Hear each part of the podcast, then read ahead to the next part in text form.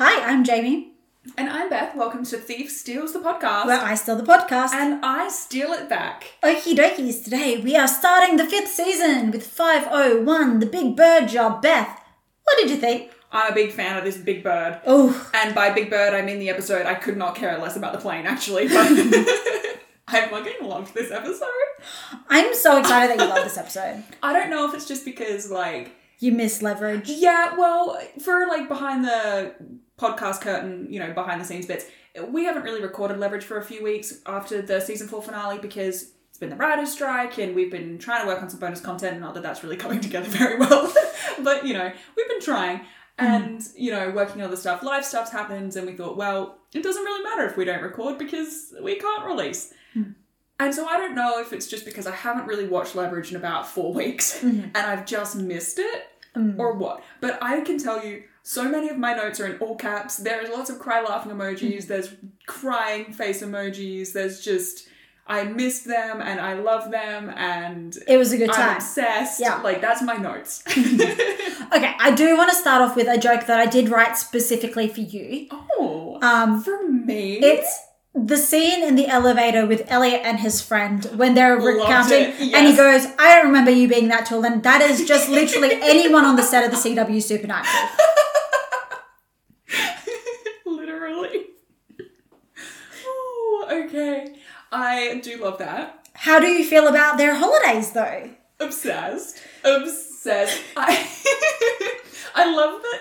Okay, I want to talk about them all individually. Mm-hmm. Yeah, let's number go. number number one. Um, it's season five, and they've graduated from mid-episode car ads to beginning of episode boat ads, and I think that's Mm. Yeah. Mm-hmm. hilarious. Sailor Nate was not on my bingo card. He went to sea and got zen. yeah, and I kind of look. Is it me, or was Nate looking good this episode? Mm. I'm confused. I remember in season four, I was like, why does he suddenly not look funny? Yeah. Like, Season five, Nate is Nate at the happiest he has ever been. And I love it. Like it's it comes through. Like at no point did he wear a silly hat. Like Mm-hmm. I feel like all through seasons one, two, and three, like when he's at his like darkest, He's really volatile. well, he has quite a goofy kind of look. And I mean that in terms of like his fashion. Like obviously like Timothy Hutton looks the same. Like he has not in himself, you know, changed. But I feel like the way that he holds himself, like his posturing mm-hmm. and the type of clothes that he is being styled in and stuff, and his hair mm-hmm. has changed. And it's so interesting to me because I'm like, I swear to God, if I saw a picture of Nate from the pilot and Nate from the first episode of season five, different character. Mm-hmm. Like they're the same man, same actor, same everything.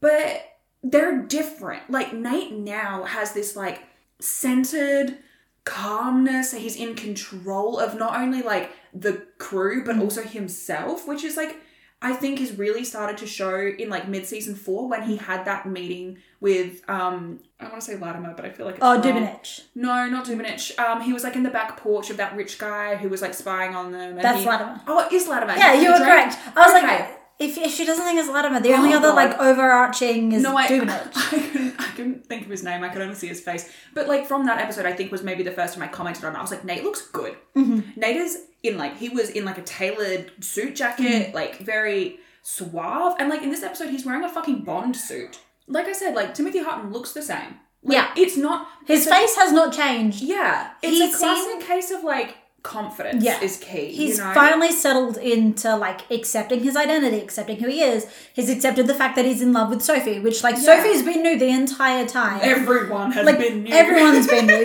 He was in denial pretty hardcore, and so like now they're settled, and I don't think it's really all that shocking to say like them kissing at the start of the episode is essentially they're in a relationship now. They're Yeah. they're, They're- all they're of the not- con- they're no longer like you know fuck buddies or friends with bennies. I think is how Hardison Yeah. describes them in season four. Um, we also get the confirmation that Hardison, and Parker are dating. I Um, and so they went on a around the world trip, and you can tell Parker planned it because every stop was literally like, "Can we Here's my thought. Okay? jump from this building?" Here's my thought. I think that is actually Partisan's version of a what's the word I'm looking for that starts with a C, not cooperation. Uh, not Compromise? co- compromise. Thank you. Yeah. It is the partisan version of a compromise, where Hardison was like, "Hey, what if I took you on this like really nice romantic trip to all of these beautiful places?" And Parker was like, "And we jumped off buildings," and he was like, Yeah, and, and that's how it happened. We, this is not a spoiler even slightly, but we do get confirmation later on because that is 100% correct. But Parker does not measure their, like, how long they've been together in terms of, like, Days. days or months or years or like anything from the normal events, mm-hmm. right? She she does not celebrate, you know, the day that we started dating or the first time we kissed or anything like that. No No. anniversaries. No, no. She she the anniversaries are like the anniversary of the first time I pushed Hardison off a building, or the first time I jumped out of a plane with Hardison, or like That's so cute. And you know what is so funny about that, right? Because we've talked before about how like Parker is very much like as much as Elliot, Parker, and Hardison are like all Sophie and Nate's kids, like Parker especially, like very Mm-hmm. that's much, Nate's child. That's Nate's daughter, but also Sophie's. Like Yeah. Mm-hmm. Parker will go to Sophie for help with stuff that she will not go to the others for, right? And But she's also got that thing going on with Nate where they're like creepily similar. yeah, Like like that's like a like like father like daughter sort of thing. Like, genuinely, and that's my whole thing. I'm like, as much as the three of them are their kids, like Parker is actually their Mm-hmm. Yeah. kid. Like if they genetically had a child and raised it, it would be Parker, you Yeah. know. And so for me, I think it is really funny to know that that's how she measures time because in this same episode when Nate is like running through like the con that he's he's done, we have the line from Sophie where she's like, "That's the scam I used to sell the Brooklyn Bridge the year we met." So romantic. Which is so funny on so many levels, and also the way that Nate was like, "Yeah, That's the justification for this thing that I'm pulling that Hardison told me definitely don't pull. Yeah, and I, it's definitely not entirely a coincidence.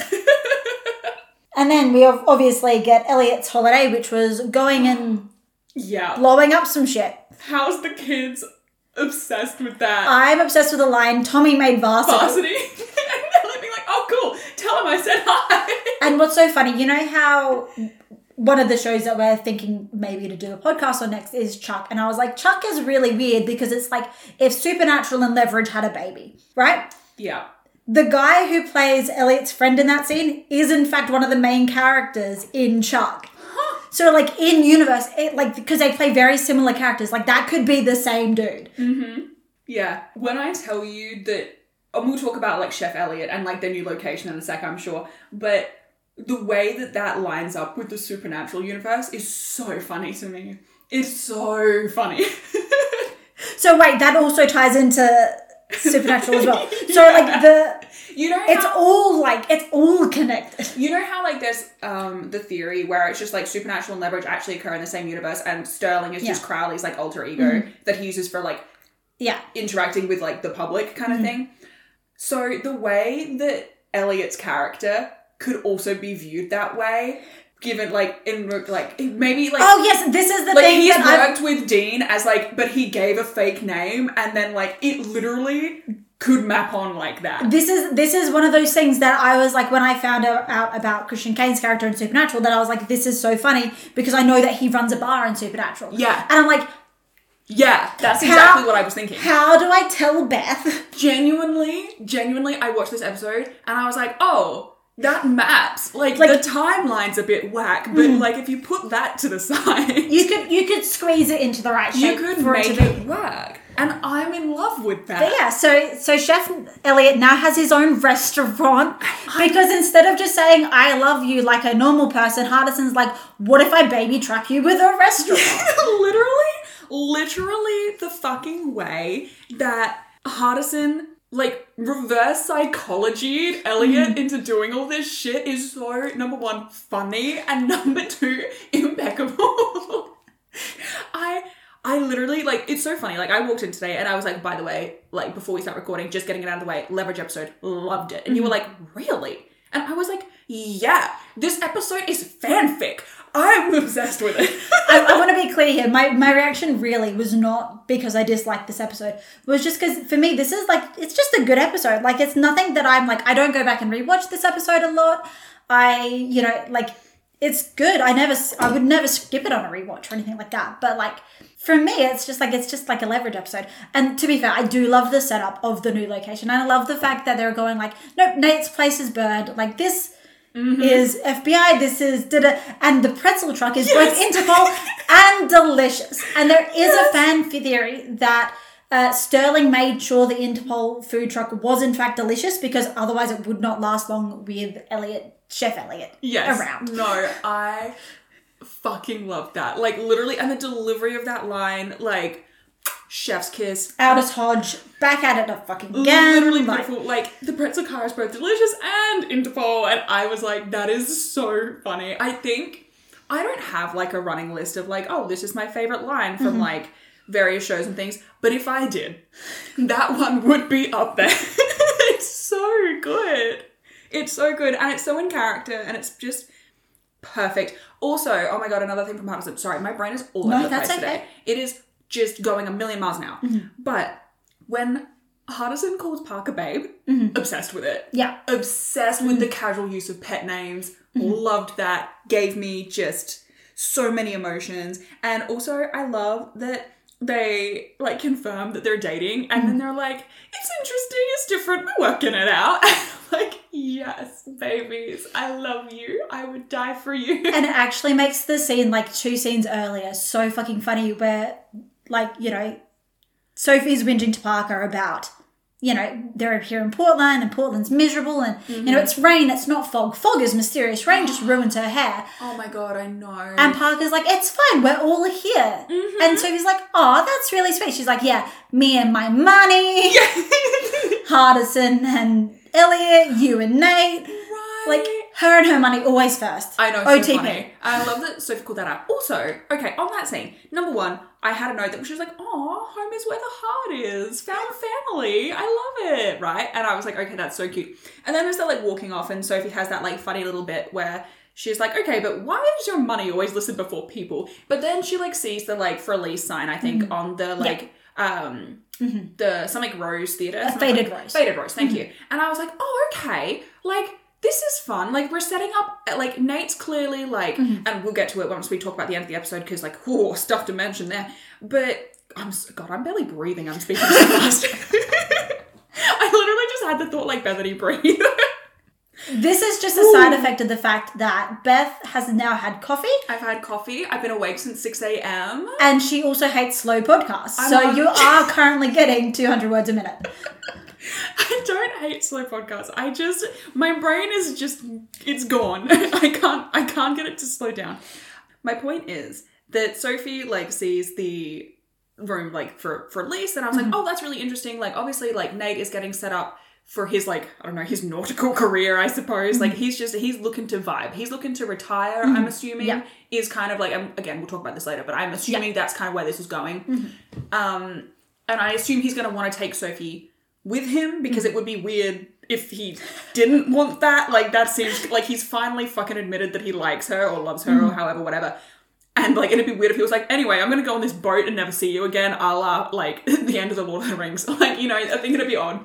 So that's kind of like where I think they're going with that. Like obviously Elliot, regardless of like whether or not the team is still using the location, like he has just been set up that he's gonna have this restaurant that he's passionate about and he loves and like, you know, mm-hmm. whatever. They're giving him that. They're setting up Parker and Hardison to be like endgame duo. Like, I mean, they've been doing it the whole mm-hmm. time, but like this is concrete now. Like we've got the like, oh, we're dating, like acknowledgement, you know, we're seeing them work together separately to the team. Like that's concrete now. I think it is interesting if they're gonna give Sophie her acting mm. as her thing that she's moving into because Yeah. At the end of the episode Nate says like you know nothing lasts forever kind of thing or like good things you mm-hmm. know. And like also the theatre is literally called the Faded Rose Theatre. yeah which just feels right. Mm-hmm. And so I was like okay like it makes sense like that they're giving Sophie a thing. Like they're giving everyone a thing that is outside of the team where they can put their energy into and put their time and be happy and comfortable in an area and it makes sense because we're going into the final season. Yeah. Like the season is going to end with I assume the group no longer functioning as a cohort Yeah. the way that they have been for a number of reasons. But I think it's really good that they're setting up this opportunity for growth Mm-hmm. and like independence in a way that they can still be friends. Like it's not going to end on them all being like, actually we hate each other and there's some big drama. It, like, it doesn't feel like they're setting it up for like, oh, well, it's the end of the season, the final season, so every character is dead and everything's miserable and Yeah, and I think that like the way that they're setting up these like different paths for the characters in the first episode of this season. I really like it. I Yeah. really like the idea of where they're all going. I think that it's relatively obvious. Like they're not trying to be covert about No. what they're doing here. I think it's like, yeah, like two and two is four kind of thing. Yeah. But what is interesting is that Nate is mad. Like he's Hmm. having that conversation with Sophie on the phone. And obviously she's telling him like, "Oh, like this theater that I saw, like Hmm. oh my god, like we can't hear her side of the conversation, but like Yeah. I think we can basically infer it. But Nate is angry. Mm-hmm. Like, or at least he's flustered. Like, he is not into that, right? And that kind of sucks for a couple of reasons. Number one, because Sophie needs a thing. Like, everyone's having a thing, and Sophie's thing can't just be Nate. Mm-hmm. Yeah. Mm-hmm. You know, Nate has a thing. So, you know, it's different for Parker and Hardison because they are a thing together. Like, Yeah. That is a big deal mm-hmm. for the both of them, and they're going to move forward together. Great. But, like, Nate has a thing that clearly Sophie's not part of. She didn't go on the boat with him. No. So Sophie can't just have her thing be Nate. It's reductive. Mm-hmm. So my thought is I assume this somehow ties into Nate's overall plan mm-hmm. that he's concocting with Hardison. Yeah. And I don't really know how, obviously, yet. But I feel like this move from Sophie has somehow caught him off guard or has disrupted his plan. Yeah. And like we all know that Nate's a control freak. Mm-hmm. Yeah. So like that was my I was like the only reason I can understand him being cross about this, especially because obviously like at the moment they're trying to really sell this, yeah, Portland thing. Yeah. Like Sophie was the only one really against it. So having her have a reason to want to be there, like that doesn't seem like a bad thing. So I'm like, there is another reason why Nate is mad about this. And it does not get readdressed. Like we don't see them talk about it after that scene, and you're immediately distracted by like all the other stuff that's happening in this episode's plot. And I mm-hmm. think that's intentional to like be like, don't think about it. And I'm like, Yeah. well, think again. anyway, sorry, I'm just rambling. I don't actually have like a concrete theory. I just think it's mm-hmm. worth putting it out now so that if it comes back again later, I can be like, oh, okay, and reconnect it. No, I think you're making a really interesting point. I just obviously I know how the season ends, so Yeah, oh, I, yeah, okay. I, I am cautious that if I say anything here, I wanna- might give you an indication of how it's going to go. Um, more so than if I just go, yeah, no, no comment. yeah, okay. I'm not going to mention that. Like, you know, obviously it is significant that she noticed the theater. Like, they're not putting that in there No. for no reason. Like, well, like I said, it's not. I this is covert. I, I want to be clear here. You're not onto nothing. You know what I mean? Like, you're not reading into something that shouldn't be read into. oh, is it kind of like the thing where I was like, Elliot's not eating, and that's weird? Yeah. Okay. Like, maybe less subtle than that. Okay. Because I was going to say, this feels like a, a really obvious thing, but also Yeah. that felt very obvious to me as well, Yeah. like the Elliot thing. Mm. So, But that's Okay. yeah. No, th- this is definitely something that it's definitely worth pointing it out. pointing it out. I do want to just say we've got some really like ominous lines at the end of the episode. How do you feel about them? How do we? F- so we get specifically all good things come to an end, and I don't like lying to them. So what do we think that Hardison and Nate are keeping from the rest of the team? Do you have any like thoughts, theories? I mean, yes and no. Yes, because we've had some stuff that's kind of been lined up for a little while now. Mm-hmm. And that being that Hardison wants his own crew, mm-hmm. Hardison wants to run his own jobs, and like also, like I was just saying, like I think it feels pretty obvious that they're looking to set Nate up for retirement, mm-hmm. you know. So I think that potentially it's going to have something to do with that. Like, but I don't necessarily think that that is the whole story because there's no real reason for that to be a secret other than like it probably is like upsetting. Like you, if your favorite coworker is leaving your work because they found another job, like that sucks. But is anyone But- Nate like is it is Nate anyone's favorite coworker? I mean, that wasn't kind of where I was going with that, but like you know, like someone Yeah. that you enjoy working with Yeah, or whatever. it's like- it sucks when they're leaving, but Yeah. like it's not the end of the world. Mm. Like you throw them like a retirement party or a going away party or whatever, and then you keep them in the group chats. Like Yeah. you know, that's they don't die. They're just not hanging out with you every day. And so I think that it feels like that can't be the whole story. Like it can't just be that Nate's kind of like wanting to retire. And also, if that was the case, like I understand why he'd involve Hardison, but I don't understand why he wouldn't involve Sophie. Mm-hmm. So like, because Hardison obviously like say say Nate is like right, I've done enough. I want to get out. Whatever.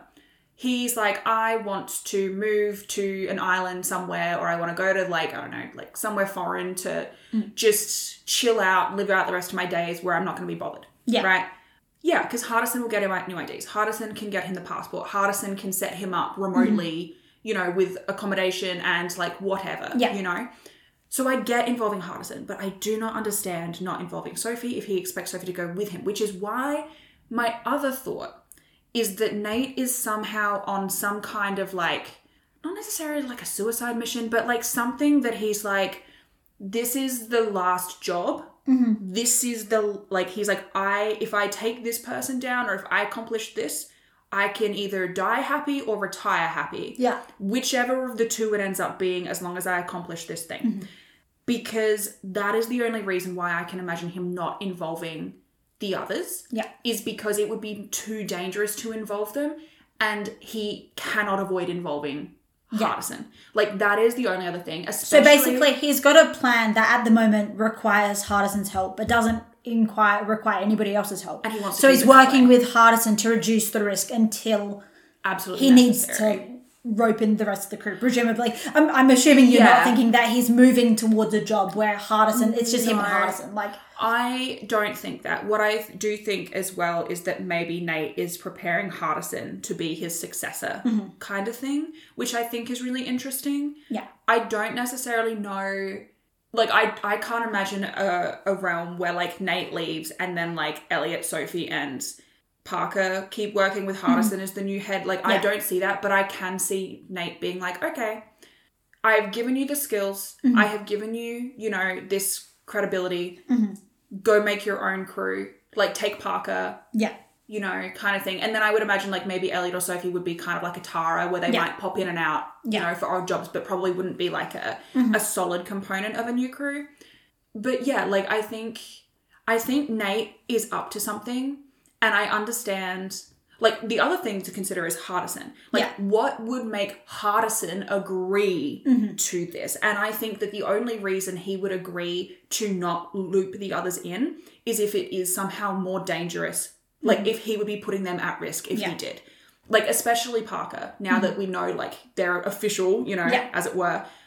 To me, the only reason that he would not involve them, even if Nate had asked him Mm-hmm. to not involve them, would be because it would be too dangerous. Yeah. And he does not want them it's got to be the hurt. right tactical decision to not involve them, and not just because Yeah. this that or that. Like, it needs to be a tactical decision to not involve the rest of the team, rather than just like a yeah. And so that's kind don't of mention it to it yet sort of decision. Yeah, and so like that's kind of where my head is at, and that wouldn't be out of the realm of possibility considering like we know what Nate's done previously. Like this is not the first time Yeah. when Nate has been like, "Oh, you don't need to know the full plan until you know I deem like Yeah. that you should know it."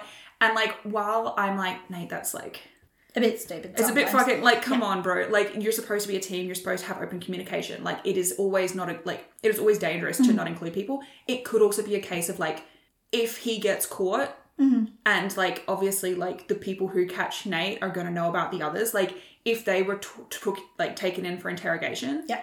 the less they know, the better kind Mm-hmm. of thing. So. I don't know. There's a lot of different ways they could look at it. It depends on how dark they want to go, I suppose, Yeah. with the last season. But yeah, I don't know. Like, and to be fair, they don't give us much No. my all of my speculation is just based on like character analysis And when narratively it makes sense for the story yeah we're going. yeah hmm. like i'm i'm trying to pick up on like patterns i guess in the narrative and in the characters and try and pick you know where they would want to go because basically every season has ended with nate confronting someone or something like either within himself or you know in his life. Mm-hmm. And so it would make sense that that would continue in the last season but i feel like they have opened it with him being so kind of zen that i think it's kind of more of a mm-hmm. like i said before like not a suicide mission necessarily but like also not that not mm-hmm. not that sorry. I'm not. i don't know who he would be trying to take down though. Yeah. like i've got no fucking clue I look. I'm just gonna say, just for your own peace of mind, I don't think you're ever gonna guess it. I think it's the sort of thing where it would be a hell of a lot easier to guess it if you were watching live, because Oh, interesting. it is. It is very rooted in 2000. Like it was very rooted in the year that it was made. Like it is ah. very. It is a reflection of where the world was at that time. what So- year did this come out I think this was like 2010. oh okay 2011. This was it is either late 2000s or early 2010s. It was. It's. I think leverage. I can actually look. I was looking at the next. Yeah, Google can tell us. Google can tell us. I love the Oh, 2012. Oh, this okay. season was airing in 2012. interesting. So, so it is the sort of thing that it. I don't think you would have ever been able to guess it at the time, but it would have been a hell of a lot easier to guess with the context Social of when context. it's set. I think the other thing that is unfortunate about watching things retrospectively is that, and this is something that I miss about Supernatural being Mm-hmm. live, and what I really enjoyed about doing stuff with the Winchesters is that like it's a collaborative effort to try and figure out Yeah. like what's going to happen. Like everyone's sharing theories. It's one of the reasons I enjoy following like Taylor Swift theories because it's like everyone's working collaboratively Mm-hmm. Yeah. to try and figure it out. And Everyone's got their tinfoil hats on. yeah, and it's just like it's fun, Mm. and it's like they're just it's it's not that serious, you know. Like it's just silly and fun, and like if you're wrong, who cares? Yeah. But if you're right, like yes, you know the validation. so like it's harder with retrospect because like I'm sitting here by myself Mm-hmm. Yeah. trying to work it out. You can't give me any indicator one way or another, and no one listening can either because theoretically they also already know. Yeah. and like. You know, I don't know anyone else who's never seen leverage except for people who still have never seen leverage. like, I can't go home and be like, hey, Naomi, what do you think about this? She's gonna be like, I don't fucking know, Bethany. I don't know.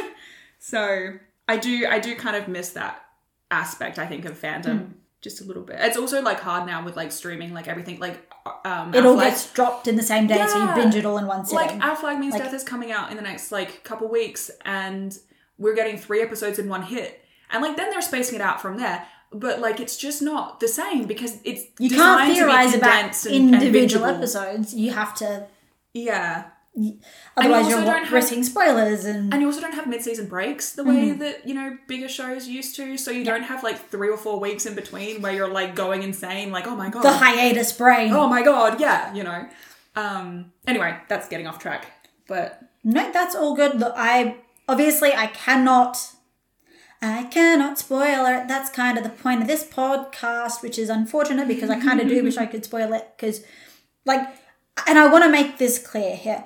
You are not off track. Like you are not yeah i like actually feel pretty good about you- most of what i've said you are certainly pointing to at least aspects that will be addressed. Whether they're addressed in the way you think they're going to address them or not, you are at least highlighting some of the relevant aspects to the way the season goes. Yeah, I mean, and in all fairness, I'm working with such a little context. Yeah. Like, I'm basing this off of like a literally 15 seconds of a 42 minute episode. Yeah, yeah. The the final the final scene where they go, oh, this is all really dark and dramatic, and oop, mm-hmm. They're keeping a secret from the rest of the team. What are they doing? What are they up to? Like, Yeah, and also if you want to bring drink theory into it, I know that we normally talk, talk about it in regards Mm. to Nate and Sterling, but in this instance, like, we have obviously like Hardison giving everyone the beer and like whatever else, and yeah, like Elliot. It's a mouth crime. Yep, hilarious fucking line, by the way. Number one, I think it's interesting. Actually, I hadn't considered this until I was just going to mention it, but Elliot spits the beer out. Like Sophie, Nate, and Parker. I actually don't know if we see Parker drink, but Sophie tries it and is like, hmm, it's Parker's the one serving it. Yeah, um, and but Elliot spits it out, and that makes me wonder if maybe Elliot is going to pick up on whatever Nate and Hardison are doing first, maybe. Um, like whether or not like Parker doesn't even realize there's anything amiss, so like she's serving it, like she doesn't even like taste that there's something funky going on. Sophie's like, hmm, I'm suspicious, but Elliot is like, no, something is wrong. Like that's kind of an interesting Either that or Parker already knows because Hardison told her, and like, and like is lying to Nate. and, and they're just lying to Nate about it. Like, Yeah, I mean that's also valid, but like I think that that is like interesting if they're doing something there, whether or not they would, but like Yeah. it's worth mentioning in case they are. And then at the end of the episode, you have Nate giving Hardison his drink, like Yeah. because it starts with Hardison giving them the drink and like whatever, but then it ends with Nate giving Hardison his drink.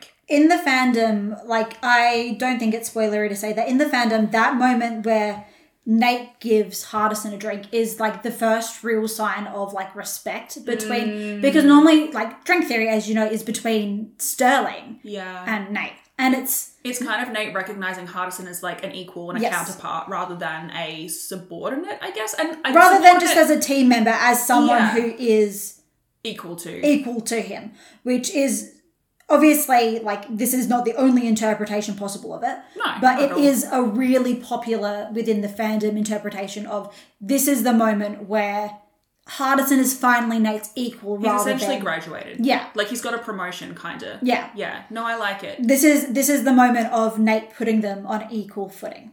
I like that a lot, actually. Mm-hmm. And that kind of like works well with my kind of idea that he could be setting up Hardison to be his successor. Yeah. I think. Um, so that's going to be that's going to be interesting to follow. I think over the next few episodes. I want to talk about the brewery just in general. Yeah. My first note when they walked in was I don't know how I feel about the new location. It's back to feeling kind of corporate, but I do love the exposed brick, wood, and high ceilings. Yeah. And then when they like started explaining and I was like, oh, it's a fucking bar. It's a restaurant. It's a brewery. Yeah. I was like, oh my god. And then Elliot having opinions about wine and then beer. I was I was in love with that. Christian Kane, I think, nailed that delivery of that like little monologue that he does about grapes and stuff. I was like, oh, this is excellent. This is pinnacle Elliot to me. Yeah. I really loved it.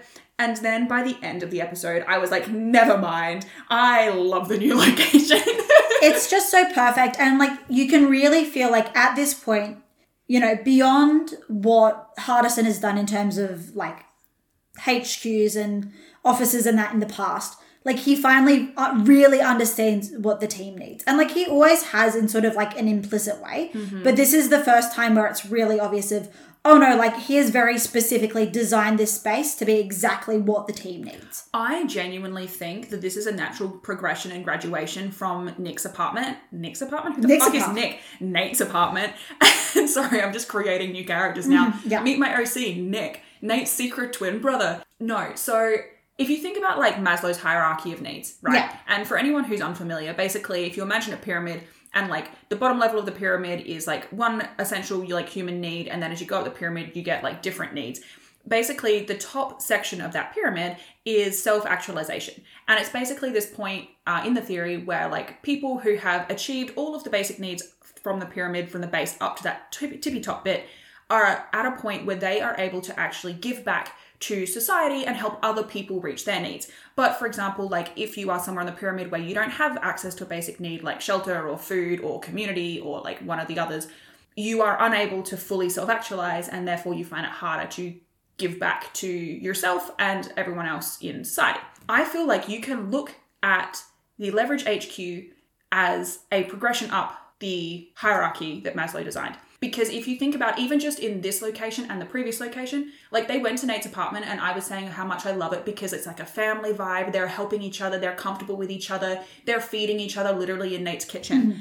And now Nate has like become centered with himself and with Sophie, like, and everyone else has like come to this understanding of who they are as a team, but also as individuals. And now they have self actualized, and now they're not just feeding each other, they are feeding the community. Like, they literally have a bar and restaurant. Like, they've always been helping the community in one way, but now they are literally feeding them. Like, not only are they feeding individuals who come to them for help, they are feeding the economy, they are feeding the social culture, they are feeding everyone.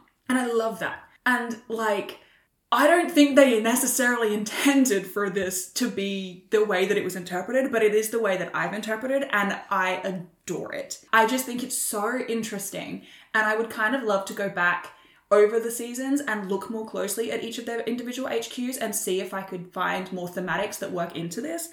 But I really love this idea that season five is actually just the self actualization season. Mm-hmm. Like, I've had like a theory for ages that like each season is like a character. I feel like this season is not only going to be essentially, I guess, I can't really remember. Last season, did we end up saying that that was like the Hardison season or the Parker season? In my brain, it's the Hardison season. There is not really like you. It's not as clear cut as the other season. Like season one is Nate's season. yes, Full absolutely. Season two is Sophie. Season three, Three is, is Elliot. Elliot.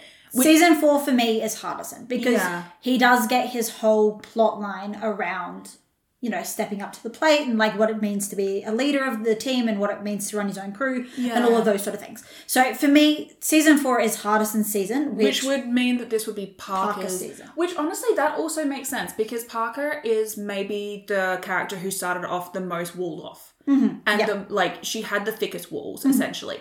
And so it would make sense that if this is her season, then this is the season where she, as well as everyone else, like finds herself in a position where she feels safe and feels comfortable and feels like all of her needs are being met to a point where she can grow Yeah. you know and so like i don't know i'm talking kind of just in circles Yeah. Mm-hmm. mostly because i'm spitballing but also just because it is so interesting to me like i think that that as a concept and as like a meta point like it's just such a fascinating direction for them to have gone So we should probably actually talk about the main plot of this episode, which is Oh, not do we have to which is not do the we have to in, inter inter team though the inter team is so integral to this episode. Mm-hmm. Uh, we get uh, we get someone who's way too famous for leverage on leverage. We get Cary Elwes, who of course is known as Wesley in the Prin- Princess Bride.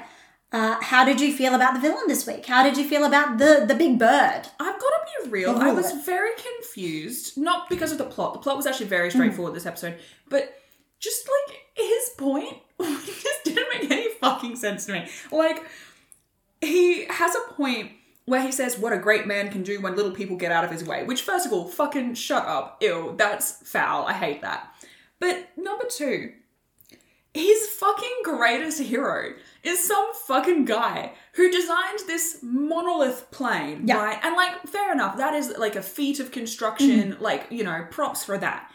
But refused to work with any organization to actually make it viable for any kind of commercial Oh, because then the government would have Because the- control. because then the government would have like safety regulations, like God for a fucking bid. But also, he's like, this is it. He's talking about progress and he's talking about how like great men move forward, blah blah blah, and like innovation, whatever Yeah. the fuck. But then he's like, he built the plane. Mm-hmm. He flew it once, Yeah. and then he put it in a shed.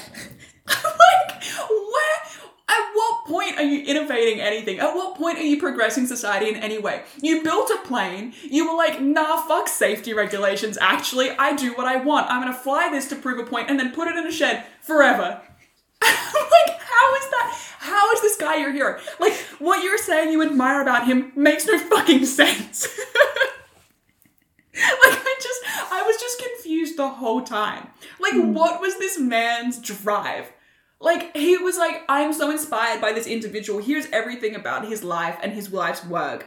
And it's like, he also just had no fucking concept of like, he just wasn't tracking the facts. yeah. It's like he fully believed one thing whilst convincing me of another thing, and I don't know how he managed to do it. The cognitive dissonance is real.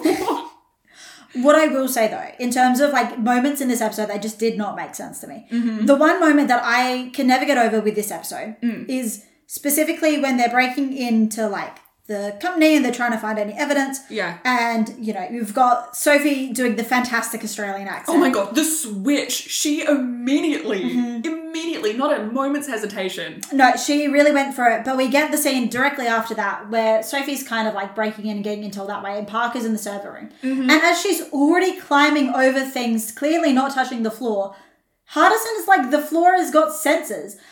It's never made sense to me. This is the sort of information that you give to your team Before. up front before they're in the fucking room. Yeah. Like, I understand that it's exposition for the audience. Audience. It's fucking stupid, is what it is. There's no way in hell that Parker didn't know those. Even if That been like a, was- don't forget, Yeah. you know, kind of thing, mm. then sure. Because then you could have like a classic Parker retort of like, I never forget. yeah, Like, you know what I mean? Like, it's the same as like, oh, like, have some, like good luck. It's like, what, you think I need luck? Mm-hmm. Like, you Yeah. could have the same thing, but like, mm, do you really have to remind me? You think I have to touch the floor? like, yeah, exactly. I actually didn't pick up on that because I was so distracted by how fucking cool Parker looks. Oh, yeah, yeah. Going between the server like columns. Fucking amazing. Like sometimes they do things Mm-hmm. with like their like movements when like flipping Yeah. through fucking lasers or whatever. And I'm like, yeah, okay, sure. Like whatever, it's television. Mm-hmm. But this I was like, oh, I could I believe that someone Mm-hmm. with this like with enough ability could actually feasibly do this. Yeah. Like honestly, I feel like with enough training, like most people could probably reach Everyone this but level. you. Well, I'm I'm pretty You're very baby giraffe. I'm really a uh, safety hazard. so, but like, I think that there's like a reasonable amount of people who could probably learn to do this. Maybe not the like way she shimmies down it like upside Yeah. down, but definitely being able to brace yourself with your legs and your back between the two. I'm like, yeah, I think that that's like an achievable goal for like a fair Yeah. amount of people. Like a, a- any gymnast could have done that, and so I think that it's really really cool Yeah. that they did it that way. I have another couple of points. I want to talk about Sophie. Mm-hmm. I want to talk about Sophie, specifically Sophie and her Australian accent. And look, we've talked about before. Like Gina Bellman is a Kiwi. Like Yeah. she's actually pre- pretty She's well, set up to be able to do an Aussie accent. Yeah, Yeah. she's pretty well like got the Aussie accent. Like it's we've talked about this before. It's it's very much like an East Coast Australian Mm-hmm. accent, but she's got it. It's passable. You know, kudos by kudos is due.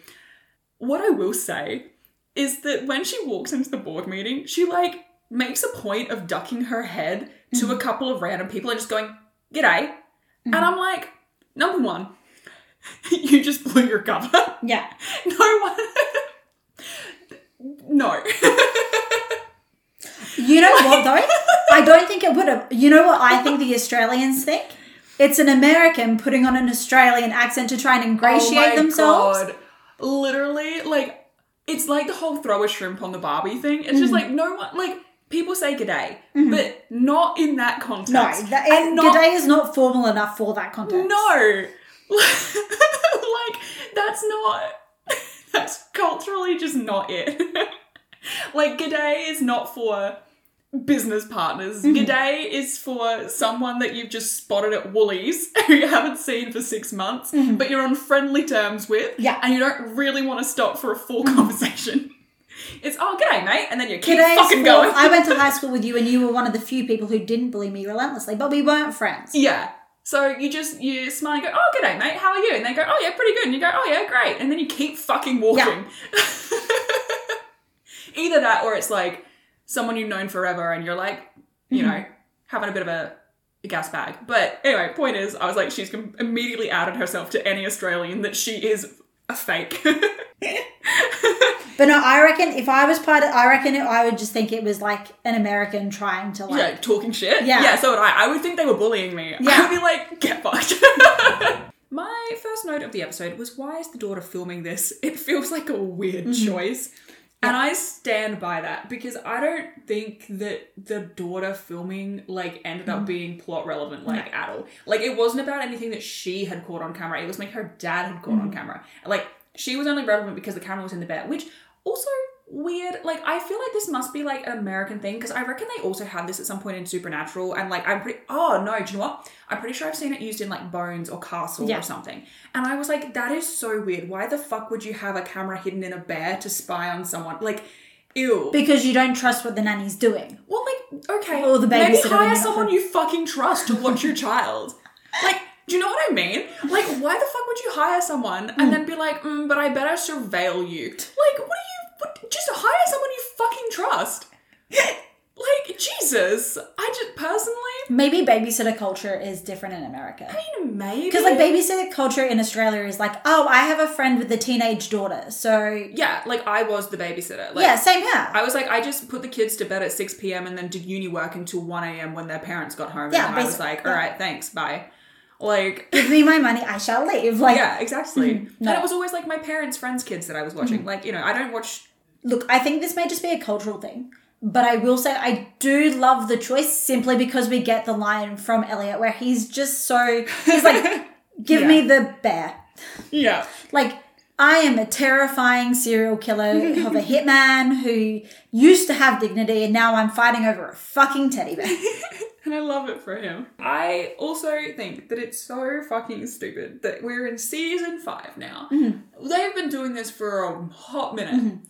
And yet, they're still talking so loudly without being at all covert. Just into the air in public when they're supposed to be sneaky communicating with the people on the comms. Like both Sophie and Nate had absolutely horrendously egregious moments of this in this episode. And I was like, guys, how have you not learned in five fucking seasons to just not be so fucking suspicious?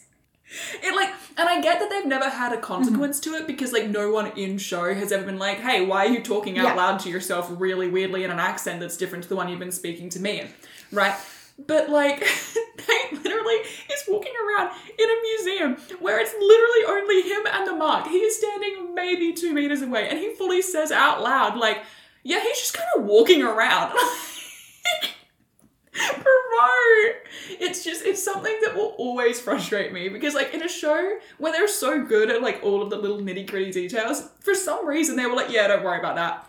Like, what a weird moment to just drop the ball, you know? I just want to point out that they specifically point out, well, Nate specifically points out one of the reasons why a restaurant is great is because of high staff turnover. And I would just like to say for a record, that's because working food and hospitality is fucking hell. Yeah, it's not great. It's not great. It's not great. Oh, I also I love, love, love that when they start up the plane, like when they're doing that little display, the guy who announces it holds out the microphone to the plane as if it fucking needs it. It's so funny. Like, I think he's just turning to gesture to be like, Yeah. and like now, you know, after 70 years Let's or whatever, hear her roar. Let's hear her roar. And he like turns around, but he turns around with the microphone as if As if the It's plane so isn't funny. already deafeningly loud. Like, so so funny. It just feels so silly. it just seems so silly. Like I can't think of like an equivalent mm-hmm. silly thing to do. Mm-hmm. But I don't know. Like it feels like holding out a toothbrush to a great white shark. Like it doesn't need that. you know, like what are you doing? I also just love the fact that, you know, Hardison's like, here's this information for the con we're running. And then Elliot's like, no, this is a menu. He's like, oops, it's a menu. I know. Hardison being like, oh, I've just, I just didn't mean to send that. Like, oops, my bad. Sorry, man. And then Elliot immediately having opinions about it. I'm like, yes, babe, he is trapping you. and you are letting him. Because I also think that Elliot is fully aware of what Yeah. Hardison is doing, but he, like, kind of wants it. Mm-hmm. So he's Yeah. like, he's letting it happen. Mm-hmm. yeah. And I'm obsessed with it. Oh, also him teaching the like little knife skills mm. to the girl at the end. I did love that. I did have a moment where I was like, this is silly, mm-hmm. this episode. It's leverage. It's got to be silly. That's the whole point of leverage. Just let it be silly for a minute. Parker being underneath the moving car. Number one, how the fuck did she get under the car? The car didn't stop moving. She's an icon. Next. How the fuck? Number two, just no. like I'm sorry. I I really liked this episode, but I detested that scene because I was like, guys, you have put so much effort into making this believable. Like the whole thing where she's like scooching down the columns that I complimented before, and like all this stuff. Like even the projection bit at the end with the plane, and they convince him that he's crashed. I was like, that's reaching a mm-hmm. bit, but I can see all of the elements that you've incorporated to like make him feel like it's moving, make him feel like like Yeah. they're doing the audio, and that can be very convincing. Like Audio, and they've specifically rigged hydraulics under the plane. yeah, like I'm like, okay, we can see how it all works together, and even though it's like very far fetched and like probably in a real life scenario wouldn't work, it is television and we can suspend belief. But the fucking Yeah. under the moving van thing, I was like, guys, come on, like. the plane crashing thing is the sort of thing where it's like I feel like if you were just like, oh, I'm gonna go on this fun like plane ride, it probably wouldn't convince you. But the fact that he is like panicked and his Yeah. panic, like he's not rationally thinking No. things through. Like, And like I've been in a mm-hmm.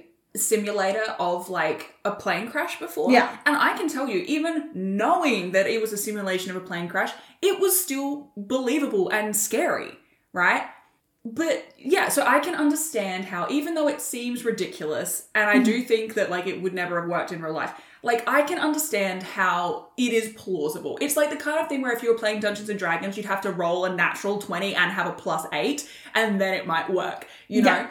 But I think that it's fascinating to me that as a creative choice, they were like, yeah, we'll show you how we're going to make this very convoluted thing with a plane work. But you can just figure out yourself, audience, how Parker managed to not only catch up to a moving mm. vehicle, but also shimmy underneath it and grab on and not hit her head on anything and burn her fucking hands off. Like, it just seems like such a weird thing for them to do when they put so much effort into explaining how something else works in the same episode. You know, I don't know. It's just a leverage thing. That's okay. I'm nitpicking, Let's but move on to one of my favorite lines of the episode. And it's not so much the line as the delivery. Mm-hmm. We get Hardison in full costume, in full character, going, get in the car. Get in the car. Mm-hmm. Get in the car. Iconic. I know, I love it. I love that last little higher pitched one because he's just like, Nate, don't fucking argue with me right now. Just get in the fucking car. Like, this con works better if you don't question my authority. Yeah, Like, exactly.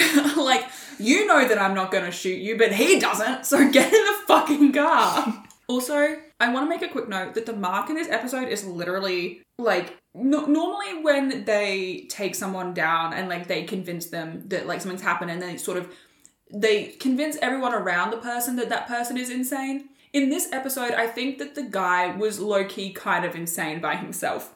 Like, I don't think they had to do that much to frame him mm-hmm. as just Being, a being bad dude. deluded. Yeah. Like, do you know what I mean? Like, not even being a bad dude. Yeah. Just being fully delusional. Yeah. Like, I think that that's interesting because, like, he fully was like, yeah, I'll just fly this plane. I'll just do that. Mm-hmm. Yeah. That's a thing I could do. Like, I, anyway, and then believe that he was doing it. I think Yeah. that, honestly, like, beyond everything else that they did Mm. to like convince him he was flying, the fact that he was willing to believe that he was doing it, I Yeah. think is actually the thing that is the least believable to me. Because Well, to I be fair, never. he was he was a pilot before he was a CEO, so he knows how to fly a plane. That's valid, but Like, and he knows that the this isn't just any plane though. Yeah. like, and I had one other point. Actually, two other points. Number one, Nate, I swear to God, always seems to get shot in the same place. Like, it doesn't matter if it's a fake Yeah. bullet wound or not. He always gets shot mm-hmm. like somewhere in his side, somewhere like where his suit jacket covers. And I get Yeah. that it's for television, but it's just really funny to me. I'm mm-hmm. like, his liver must just be absolutely riddled with shrapnel at this point. And number two, I don't understand how the Marks security people did not hear Sophie's gunshots going off. yeah. Like, it's a giant tin shed. they heard it, but like they don't react. They're like, "Where is he?" I'm like, "Do you think it's maybe where the gunshots are coming from, guys?" But I do love Sophie's character this week because it is awfully close to Annie Croy, and I am a simp for Annie Croy. Like Annie Croy, in my opinion, is Sophie's best alias. I like anytime she has to do an Australian accent. So So the two minutes this week were like, yeah, I just think it was really funny when she said "g'day." yeah, it's like that's either for someone you've never met or someone you know really well. yeah. There's no middle ground, and also it's not for a boardroom. No. unless that boardroom is like mm. rural, which is unlikely. Anyway, I think that's all my notes. I think that's also all on my notes. So I think with that, how would you rate this episode out of five? I think it was really strong. Actually, I'm gonna give it a four and a half. Woo! I was having a wonderful time the whole time. I did not give a single shit about the actual con they were no, running. I it's not have cared about the less. con. It's about them reestablishing where they are the season, and Yeah. that sort of stuff. Hence why it's like it's a simpler con. It's not. Yeah, I'm really excited because of what it looks like they're setting up. Mm-hmm. And whether or not I'm right about it, I don't really care at this point because I'm not basing my rating on what they actually do with the season. I'm basing, it on what I think they're going to do and Yeah. what I think they've set up here. And I am loving what they're setting up here. I Mm-hmm. think that it's fantastic um, in the sense of making, like, as a narrative, I think it makes cohesive sense. And that's really you know, nice. I think that for each of the individual characters, it makes cohesive sense. And I think for the characters who are paired off, it also makes cohesive sense. I think they very effectively in the last couple of seconds gave you something to be thinking about in the back of your mind as an undercurrent for this season, which um, is fascinating and I'm excited to see where they go with it. And I also think that the general vibe of the episode was just very fun. I think it was a really strong season opener. I actually think maybe it is the strongest season opener that we've had of the show. I certainly actually like thinking back on the season openers that we've had.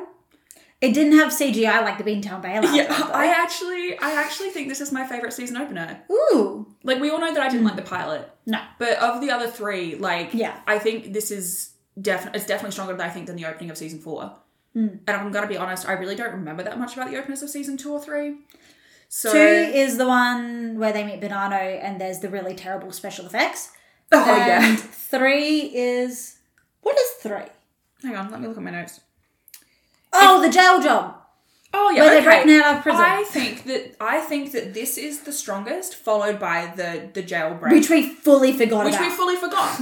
so I think that that proves my point. Mm-hmm. This is by far the best season opener, and I love that for for us and for them.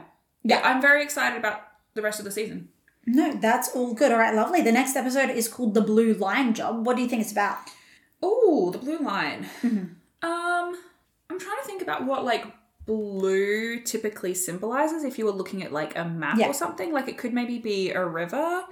Um, it could also be like I don't know. I'm imagining like crime scene tape, but I can't think of like a blue. Like, because usually they're like yellow Mm-hmm. Yeah. or red or you know some kind of Mhm.